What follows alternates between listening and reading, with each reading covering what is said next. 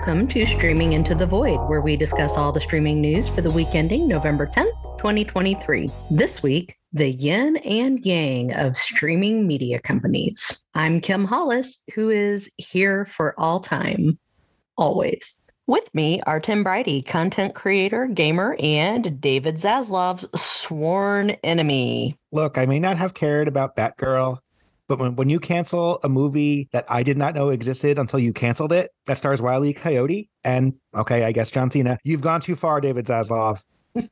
I say he hasn't gone too far enough with the John Cena cancellations. You laugh, but this movie is apparently good. So that's why it's frustrating. But you know, so was Batgirl, and we've seen the absolute DC trash they've released since then. So no excuses here. I don't know. This isn't like it's DC. This is this is Looney Tunes. You, you can't mess that up, even if you put John Cena in it. Also, David Mumpower, author of Behind the Ride and streaming media analyst who doesn't know what day it is. I need a nap. and a vacation. And the worst part is, we just took a vacation last month. Mm-hmm. And the podcast is produced and edited by Raul Buriel, who wants the feds to know he's definitely not making meth. Sudafed is so good.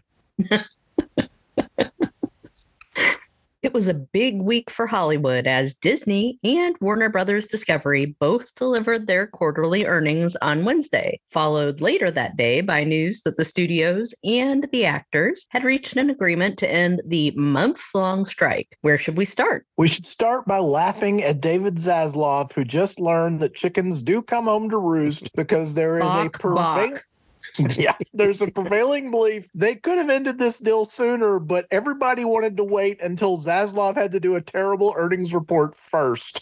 that was one big flip off to him on the way out the door. All right, well, let's do this chronologically as Warner Bros. Discovery reported their earnings on Wednesday morning. They tried to paint a bright picture, reporting that their streaming services combined to turn a profit despite losing subscribers and missing Wall Street's estimates on subscriber numbers as well. Overall, though, the company was still losing money, losing 417 million in the third quarter, which was somehow an improvement over the 2.31 billion they lost in the same period the year before sure. I'd take losing 417 million over 2.3 billion. And although they paid off 2.4 billion in debt this quarter they still owe more than 45 billion dollars. At that rate it would take them 11 years to pay off all that debt. And that's only if they maintain the same amount of revenue, which I would venture to say seems very unlikely. Warner Bros. Discovery is spiraling. Later in the week, it was learned that they buried yet another movie for tax write off purposes. This was a mixed live action animated movie called Coyote versus Acme. Starring John Cena. And just to add a little insult to injury, a slew of DC movies will be jumping to Netflix on December 1st. Arguably, this is to help promote the upcoming Aquaman and the Lost Kingdom. But one movie notably missing from the list of movies jumping to Netflix is the first Aquaman movie. So this logic is flawed. I don't know that it is. Kim, we saw the trailer for Aquaman 2 last night, didn't we?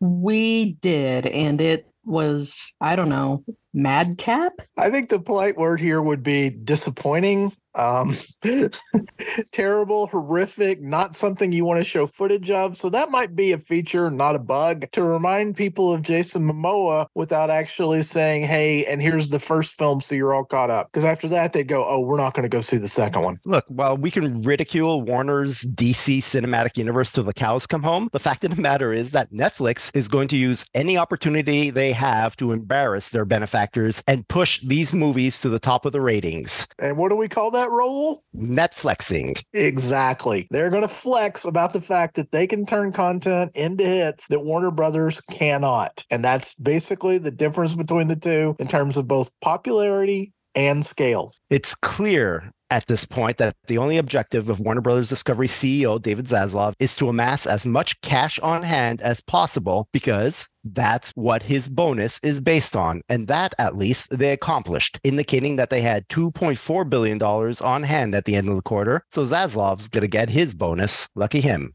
Yeah, that's the other thing to keep in mind here. We're talking about the fact that it would take them 11 years to pay down their debt. Well, even that is a special circumstances thing because the only reason why they're so cash rich right now is because of the twin strikes, both of which have now ended. But they were able to accumulate profit during that time because they were not doing financial outlays for new content. So this is one of those asterisks that if you put any type of research into it whatsoever, you'll realize that's not a sustainable model. This is the house of cards under a ceiling fan. And then what happened uh, Wednesday afternoon, David? Yeah, so on Wednesday, Bob Iger legitimately scared me to death when CNBC suddenly reported at like 3:45 that Iger was going to go on their network live at 4 p.m. He had an earnings call at 4:30 p.m. That's a pretty unusual decision. So I briefly freaked out, wondering, you know, what horror he was about to defend. Like, oh, it's fine that we lost more money than you could have possibly imagined. Nope, nope, it wasn't that. He was on there to gloat. He was basically sending a message to investors that they should trust him and completely ignore Nelson Peltz, who apparently has nothing better to do in his life. So he's planning another attempt to push his way onto Disney's board of directors. Earlier in the week, seemed like a coincidence, but it wasn't. Disney hired a new chief financial officer, Hugh Johnston, who came from PepsiCo. In 2014 through 2016, an activist investor at PepsiCo, someone named Nelson something or another, had tried to force PepsiCo to sell or spin off its, and I kid you not, this is a real thing. It's Pepsi products. Yes, that's how much of a lunatic Nelson Peltz is. Anyway, Johnston is the CFO of PepsiCo at the time, helped fend off the billionaire, which makes Iger's hiring of the CFO an absolute masterstroke.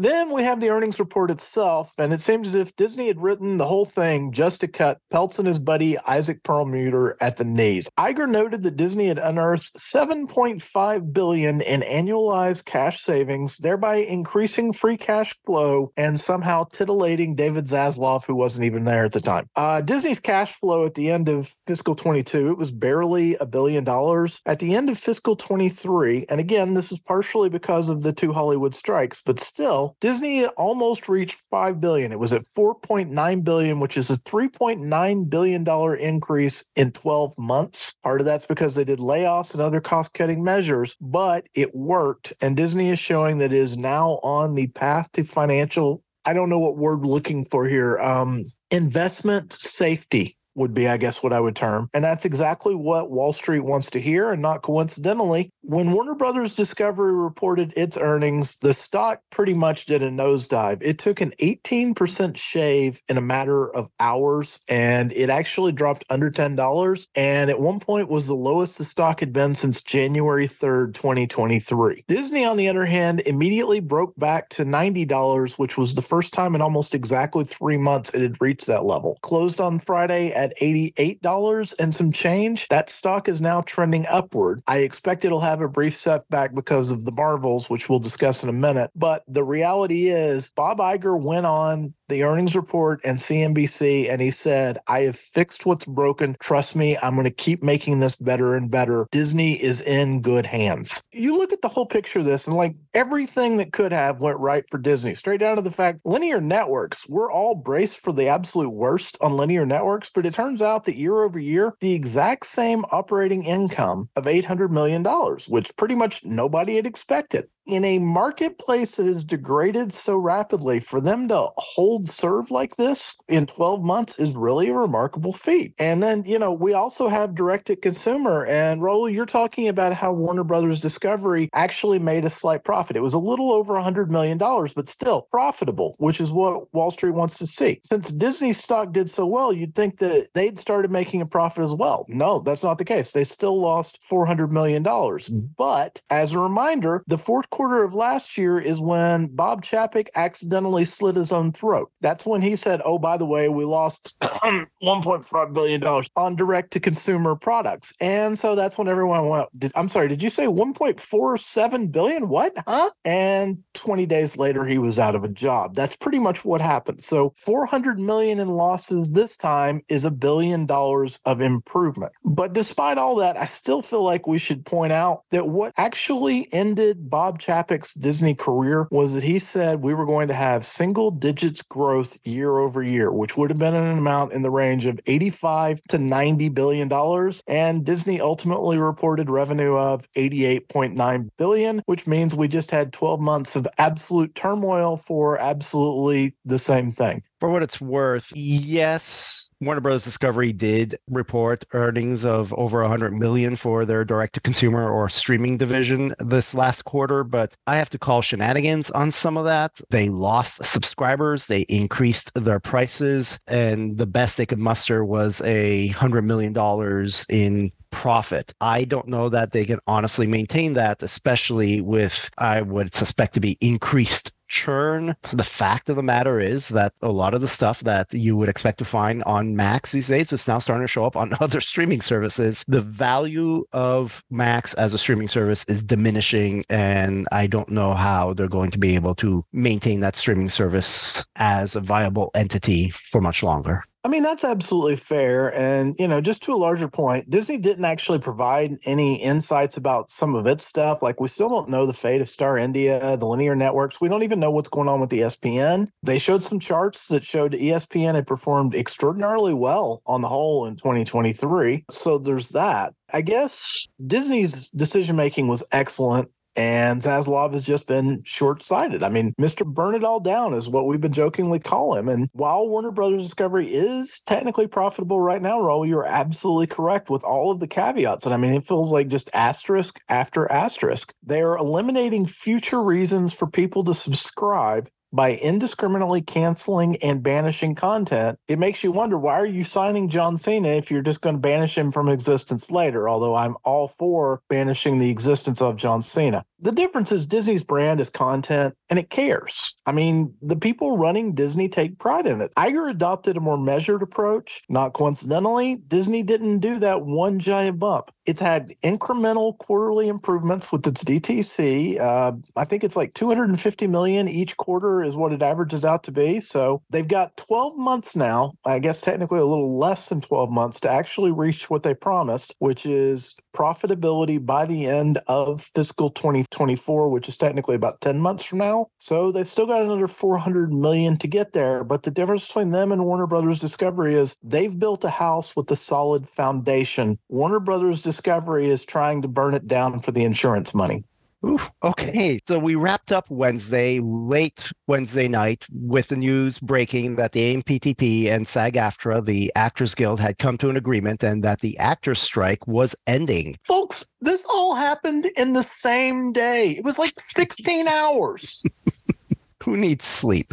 the uh, the timing of this isn't ideal as Hollywood practically goes into a slumber between Thanksgiving and Christmas, but there are still a few weeks before Thanksgiving, so everything's being kicked into overdrive now in hopes of wrapping up some projects that got suspended due to the strike. I mean, you're not joking. As a matter of fact, Deadpool 3 is apparently going to start filming the Monday after Thanksgiving. I guess that with him going through a divorce, Hugh Jackman must just be sleeping at Ryan Reynolds' house and the two of of them are just going to drive to work together as soon as the holidays are over. I don't I don't know what else to say, but like they were apparently just counting down the moments until they could get in front of a camera again. Another reason why it's important that the strike ends now is the Oscar race. Usually October and November is when a lot of the campaigning for the Academy Awards heats up, and actors have been prohibited from promoting their movies throughout this entire strike. Now that the strike is over, we can expect that over the next month and a half or so, through to the end of December, maybe early January, there's going to be double, triple the amount of campaigning that we usually see for movies, the cast, the crew. So get ready for a marketing blitz for upcoming Oscar nominated projects projects. Netflix has suffered mightily as they had a couple of different projects, Nyad being one of them recently, that honestly they probably expected to be Oscar contenders. And because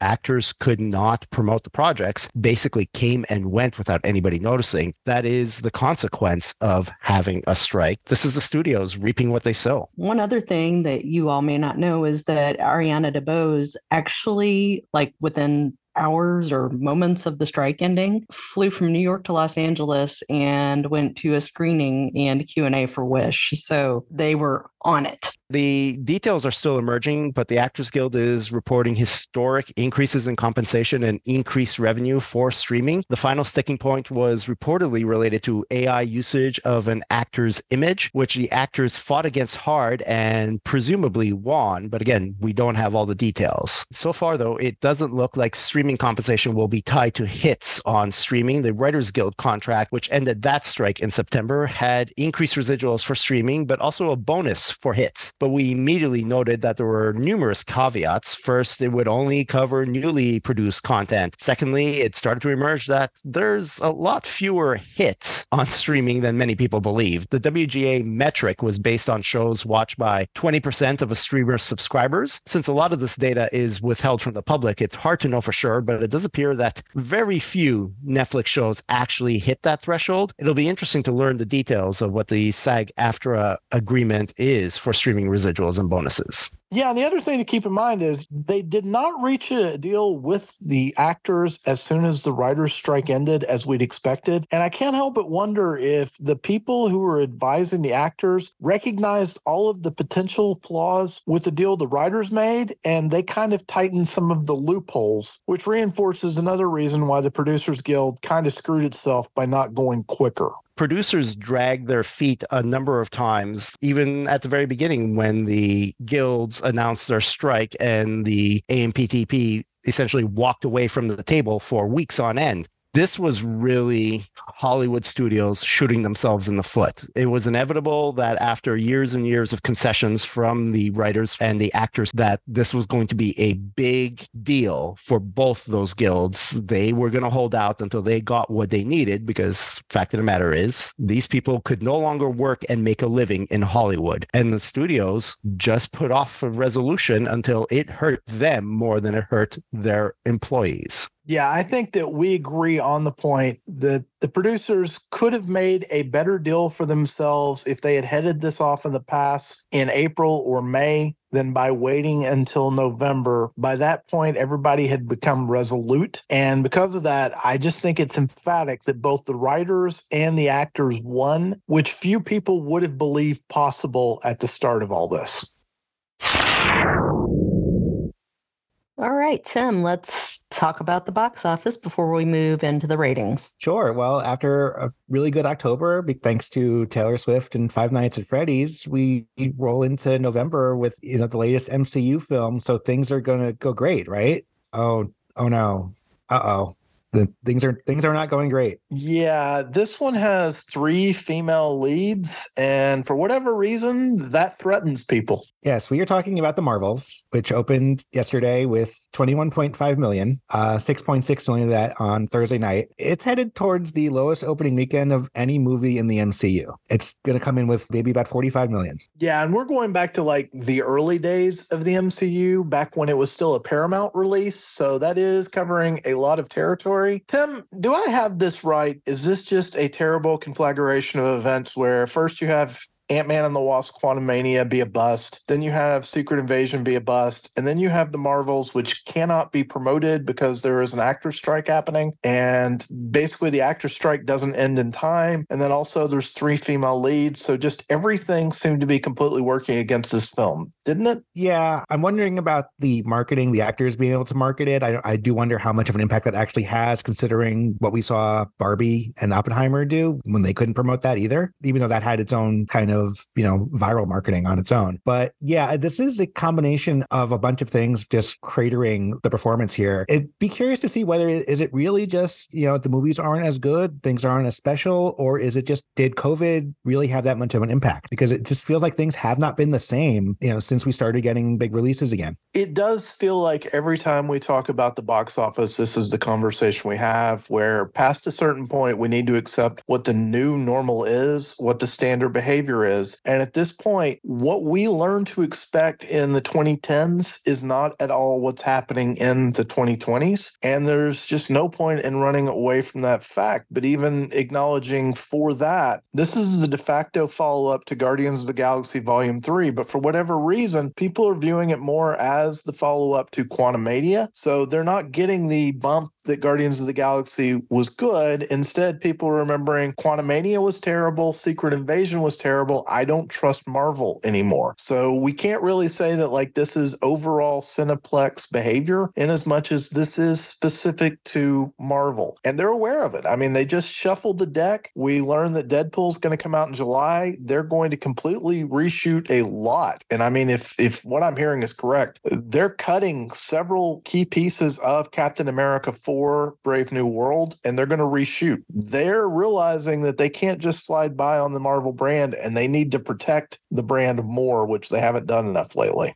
Yeah, and they do not have a big window for any of that either. If they're still planning on making these release dates for you know first half of 2024, and also you yeah you call it a the direct sequel to say Quantumania, but Captain Marvel was 2019. Yes, that was the before times, but this is technically the sequel to that and that made 426 million dollars domestically, a billion worldwide. And this is this is a disaster when you compare it. Look at the numbers for the Marvels, even just after just one day. I think that's fair. The complexity here is it's actually a direct sequel to three different projects. It's also the direct sequel to WandaVision, and specifically, it is the moment after the end of Ms. Marvel's season mm-hmm. finale. So we have so many pieces in play here, but at the end of the day, I, I just think that there is a real thing happening where people are telling Marvel, you're going to have to do better. And this is kind of a code red. Now, the other thing I feel like it's paramount to point out, and yes, I am a Disney apologist and a Marvel apologist. So you can disregard my comments if you want. I get that. We prejudged Elemental too quickly. And that was based on the fact it was the first Pixar film ever to open under 30 million, or at least the first one that, you know, in the modern times, we'll call it. So when that film ran and ran and ran, people were surprised by that. I don't expect that to happen with the Marvels. However, this release date isn't an accident. People pick the release weekend of early November because they expect to keep generating revenue into Thanksgiving. And Disney will obviously have a different title with Wish coming out Thanksgiving weekend as well. But this could do better than what we're thinking right now. I'm not confident that'll happen because the B CinemaScore shows that most of the people who were there on opening weekend weren't thrilled with it, but you never know. I mean, just when you look at this, Tim, just does it just seem like a total disaster that's completely indefensible? I mean, and just in terms of box office, I mean, I'm sure the movie is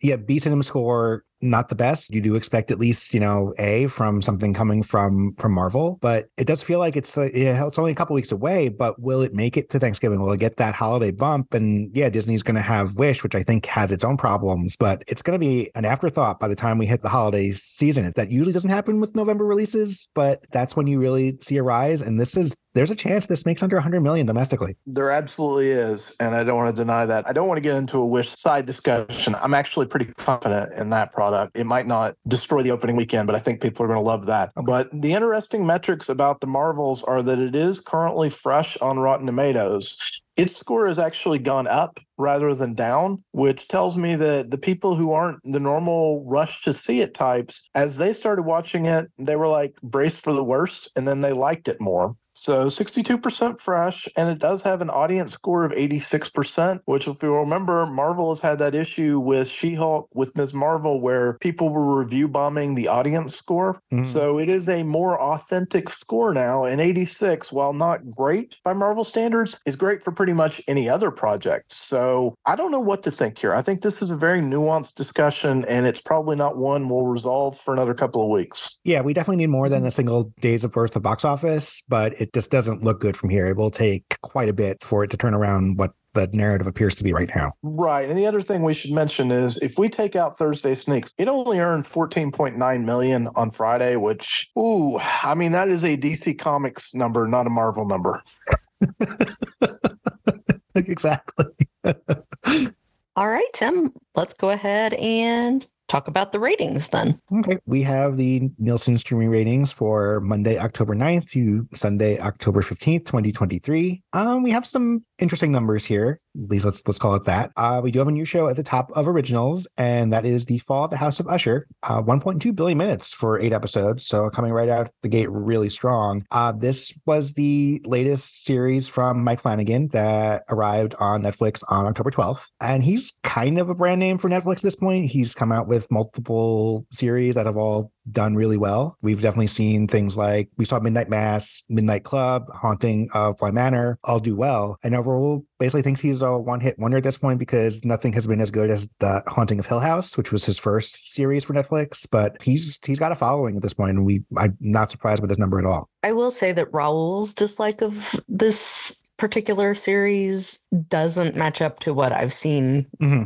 from other folks. Other people seem to really have enjoyed it. Yeah, generally it's been positively reviewed. I know mm mm said he he did not care for it, but yeah, generally it's been well it's been well received. Most of his stuff has. Mike Flanagan's. We've been doing this long enough now that I remember we talked when this was announced, and now here it is on the rating. So I know that's how long we've been doing this. Uh, second, after the being the top show the last two weeks, Love Is Blind, 726 million minutes, first 70 episodes. Of course, it's the finale of season five, arriving on Netflix during this week. So not not surprised here. Uh, and then hopefully it goes away until the next season. Uh, we saw Lupin return last week. It jumps up to third this week, 635 million minutes for 16 episodes. This is the first full week of availability for its third season, which arrived on October 5th. And no surprise here, we saw that do well each of the first two seasons. Loki from Disney Plus is fourth, adds an episode, 588 million minutes. Still really fascinated to see how how this does. I know people were kind of blown away by the by the finale and just the season in general. I'm excited to see how that holds. Of course, it does apparently go directly into the Marvels too. This is the other complaint I have about the Marvels is they had 150 some days between the season finale of Secret Invasion and the end of 2023. If they had released the Loki season finale on literally any other other day of the year, it would have been better than what they did because now the Marvels and Loki cancel each other out because they could have ridden the wave of how spectacular Loki's finale is to generate more positive buzz for the Marvels or make people forget about the Marvels. Either way would have worked, but the strategy of both on the same day, just idiocy, absolute idiocy. And I don't generally think that of Marvel, but you're absolutely right. Loki is probably going to stay in this range for a while. And then the season finale, people might go back back and bench both seasons because they did bookend and just Kim, it was brilliant, wasn't it?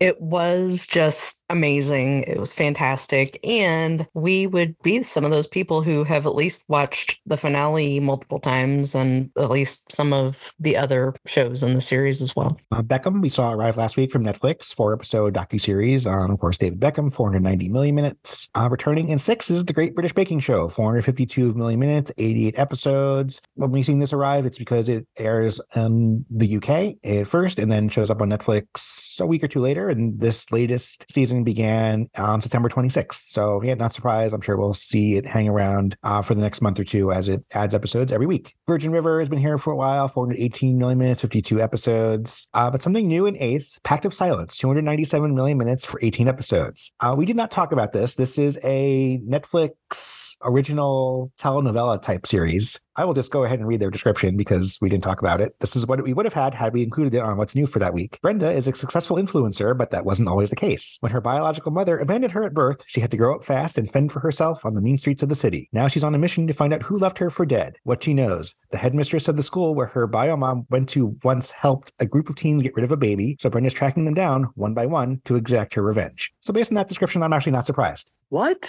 She was abandoned at birth and now she's looking for revenge. On the headmistress or her mother or both? Yes. Uh, it apparently was buzzy enough that it got 297 million minutes for its episodes, and we may see it again because apparently this is this has a little bit of uh, a little bit of buzz. This actually arrived on the uh, 11th, so yeah, this is most of most of the week, but I, I wouldn't be surprised to see it again next week. By the way, week after their finales, we lost both Ahsoka and Only Murders in the Building. They all immediately tumbled off the off the charts this week. Yeah, I noticed that there wasn't the general post viewing binge that we mm-hmm. got in the past. Yeah, I find that very curious for both those shows, actually. Uh, ninth from Prime Video, Gen V, also adding episodes weekly, five episodes, 290 million minutes. Uh, Wheel of Time also not here this week, so that that has fallen off, even though I've heard better things about it season two, and that hasn't quite finished yet. So maybe we'll see it again. And then wrapping up originals with Sex Education, another show that's hung around for a couple weeks now, 289 million minutes for 32 total episodes. Movies is still led by Haunted Mansion, 656 million minutes. So yeah, fine. Doesn't really make up for how badly it performed at the box office because we still don't know why it was released in the middle of the summer. Yeah, I'll go ahead and give a post Halloween update I have not seen it in trending any in November, which means that as soon as the holidays ended, it lost all its heat, but it might sustain like this for another couple of weeks until Halloween. Yeah, I'd actually expect that, which is why they probably should have put it in theaters at the beginning of the month. New in second from Prime Video, The Burial, 637 million minutes. I remembered that we we talked about this. This is a movie starring Jamie Foxx and Tommy Lee Jones, based on a true story. Yes, and David's mother watched it and said it was wonderful. uh, 91% fresh at Rotten Tomatoes. So sure, I'll have to check in with my parents to see if they if they saw it. And 100% fresh among 90 year olds that I know. So there you go.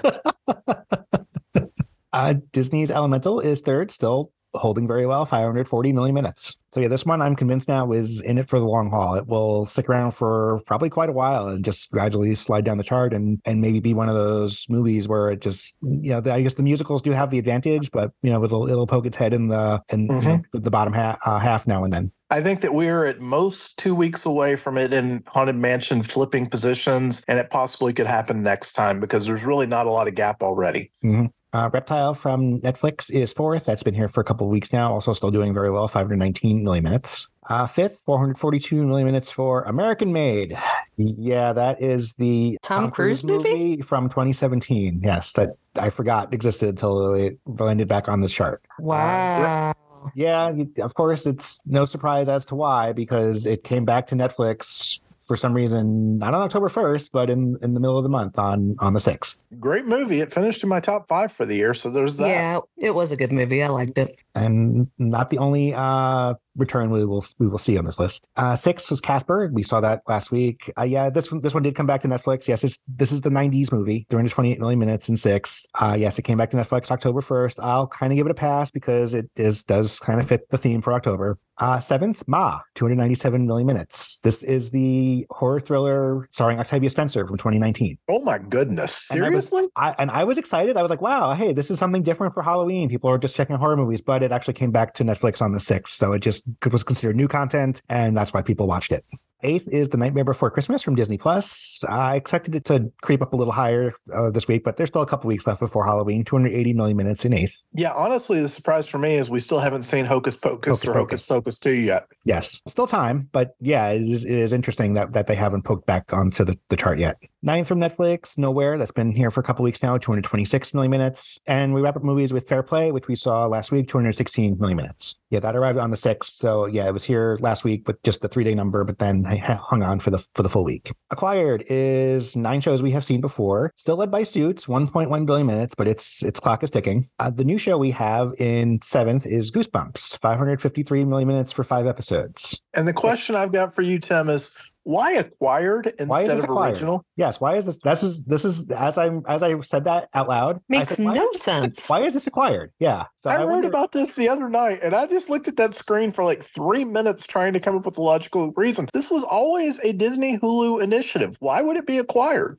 Yeah, I don't know. I think they messed up, and I think they may pro- may have meant to include it under originals, or maybe they thought it was no. There was a movie, but not a series. This is the first time there's, there's been a series. I think there was a series in the '90s, wasn't there? No, possibly because that's when the books had their heyday. But yeah, I remember the movie. But yeah, this is a new series from Disney Plus and Hulu that Nielsen has for some reason decided to count as acquired, and I think they messed up. But that number would still be good enough to land it in the middle of the originals chart, so that's quite good actually. But yeah, there was a Goosebumps series in 1995, and I wonder if this is just Nielsen confusing the two. Quite possibly, even though they did put 2023 on it on their chart. Oh, good lord, this makes no sense. All right, uh, and we do have the return of The Simpsons in in tenth, 447 million minutes for 667 episodes. As David mentioned last week, people always flock to the Treehouse of Horror episodes this time every year, so I'm not surprised by this, and might see it jump up a couple spots over the next couple weeks during the month. Kang and Kodos forever. yeah, that's all I have for ratings this week. Not too much. I'm very happy with how Elemental is doing. I'm waiting to see Nightmare for Christmas and Hocus Pocus, and there's something probably very obvious coming soon that will take over on the originals chart, but I can't think of it off the top of my head. All right. Thank you, Tim. And this week on Green Lights and Cancellations, fans of the Peanuts movie will be thrilled to hear that Apple has greenlit a new feature film with Charlie Brown and Snoopy going to the big city. Yes, I am thrilled. Yes, and just to be clear, if you've got Disney Plus right now, you can watch the Peanuts movie, and I swear to you, it is legitimately one of the best films of the past 15 years, and it's good for an audience member from the age of two to the age of 102. Apple TV Plus has also picked up a documentary series on the murder of John Lennon, narrated by Kiefer Sutherland. Did we really need this? No. No. And at Hulu, the worst kept secret in streaming has been revealed as The Bear has been renewed for a third season. Here's really all you need to know about this. This is a Disney production, everything Hulu is. All of the cast members who you know from The Bear are rumored for Pixar, Marvel, and Star Wars projects moving forward. That speaks volumes about how thrilled everyone is with this entire cast of people. And we cannot say it enough. If you're not watching The Bear, it is a lot and it is stressful, but it is marvelous storytelling. As always, we close out with what's been keeping us busy this last week. And I have actually watched a lot of things. The Trillion Game finale was fantastic. And I'm going to take this moment to again say, watch Trillion Game. The Loki finale, as we discussed earlier, was awesome. So go watch Loki season two if you haven't already, and season one and two if you haven't seen both seasons. We also saw The Marvels, which I thought was frivolous fun. I really like the three leads together. There's not like a super complicated or maybe even cohesive plot, but they're having a blast and it's a lot of fun as a result. And I have finished off Schitt's Creek and my goodness, that is a delightful show. Everybody on it becomes different because of their time in that place. And the romance between David and Patrick is just delightful. Schitt's Creek is airing on both Hulu and Amazon Freevee. So you can watch it for free, or if you have Hulu, you can watch it there too highly recommended. Everything I watched this week is definitely recommendable. Just know that the Marvels is slight. Uh, Raul, how about you? I watched season two of 100 Foot Wave this week. I'm strangely drawn to this documentary series on Max. I'm definitely not a surfer. Heck, I hate the beach. I think a lot of the appeal of this series has to do with the incredible atmospheric music from Philip Glass, and the cinematography is stunning. Season one told a years long story about famed big wave surfer Garrett McNamara and his discovery of the big wave mecca at Nazaré in Portugal. Slowly, the season looped in additional surfers and introduced us to the community of big wave surfing. But season one ended anticlimactically as COVID ended the quest for the mythical 100 foot wave. Season two takes us back to Nazaré as the world begins to emerge from the pandemic. Garrett McNamara remains at the center of the narrative, but now a whole slate of additional surfers are brought into the series. The problem with season two is that it's a compressed timeline taking place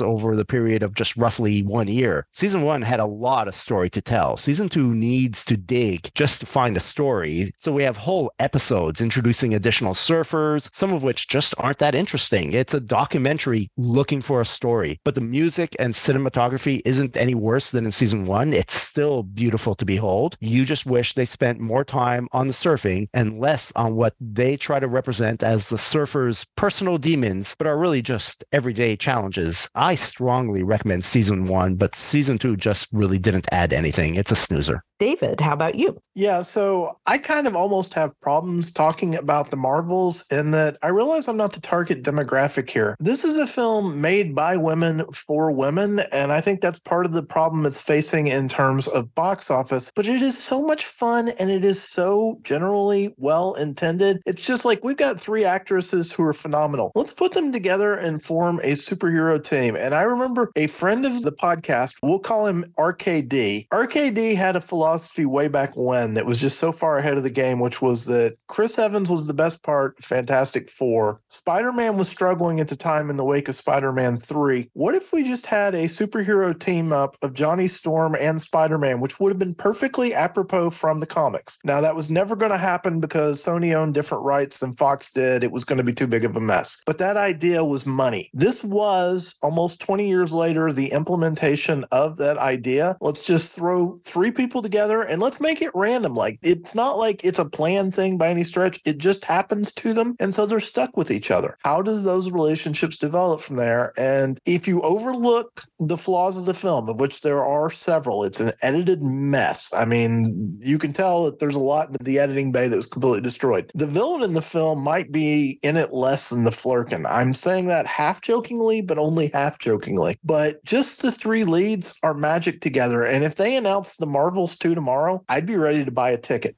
because I want to see more of them as a team. It's as simple as that. And then with Loki, I'm scared to say anything for fear of spoilers, but Kim, they found the finish line for that in a way we really haven't seen with any other Marvel title, didn't they? They did, and it was perfect for the character and the show. Thank you for listening to Streaming Into the Void. Please consider subscribing via Apple Podcasts, Google Podcasts, or wherever you listen to podcasts. And we welcome your feedback. Remember that we're on social media at Streaming Void and online at streamingvoid.com. If you like what you're hearing, please consider becoming a supporter on Patreon at patreon.com slash streamingvoid. Be sure to watch for us again next week.